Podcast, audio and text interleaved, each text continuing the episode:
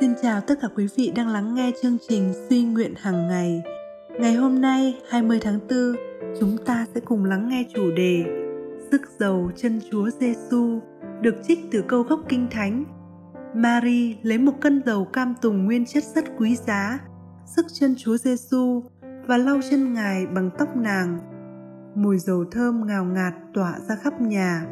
Răng đoạn 12 câu 3 Mary dường như bị thu hút đến chân của Chúa Giêsu. Không có gì đáng ngạc nhiên khi trong số tất cả những người theo Chúa Giêsu, Mary là người sức giàu cho đôi chân của Ngài. Các môn đồ hẳn đã có cơ hội thể hiện được tình yêu tương tự, nhưng niềm kiêu hãnh đã ngăn cản họ. Răng đoạn 13 từ câu 12 đến câu 13. Mà thề cũng vậy, hướng chiều về các hoạt động phục vụ nhưng cô đã phát triển một mối quan hệ với Chúa Giêsu khác với kiểu của Mary.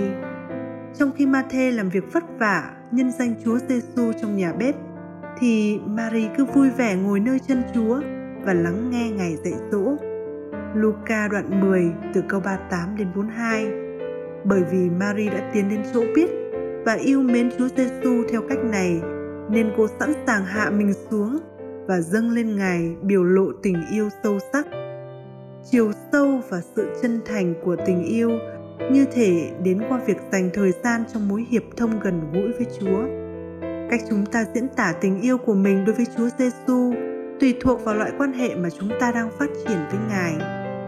Tình yêu của chúng ta dành cho Ngài sẽ không tăng lên trừ khi chúng ta dành thời gian cho Ngài, lắng nghe tiếng Ngài phán và trải nghiệm tình yêu Ngài dành cho chúng ta. Nếu chúng ta thấy rằng tình yêu của mình đối với Chúa Giêsu đã phai nhạt hoặc chúng ta phải tranh chiến với sự phụng sự Ngài thì đó là một dấu hiệu rõ ràng rằng chúng ta phải dành thời gian để ngồi nơi chân Ngài. Chúng ta có thể tham gia vào hoạt động sinh hoạt trong đạo nhân danh Ngài, nhưng lại bỏ bê mối quan hệ giữa chúng ta với Ngài.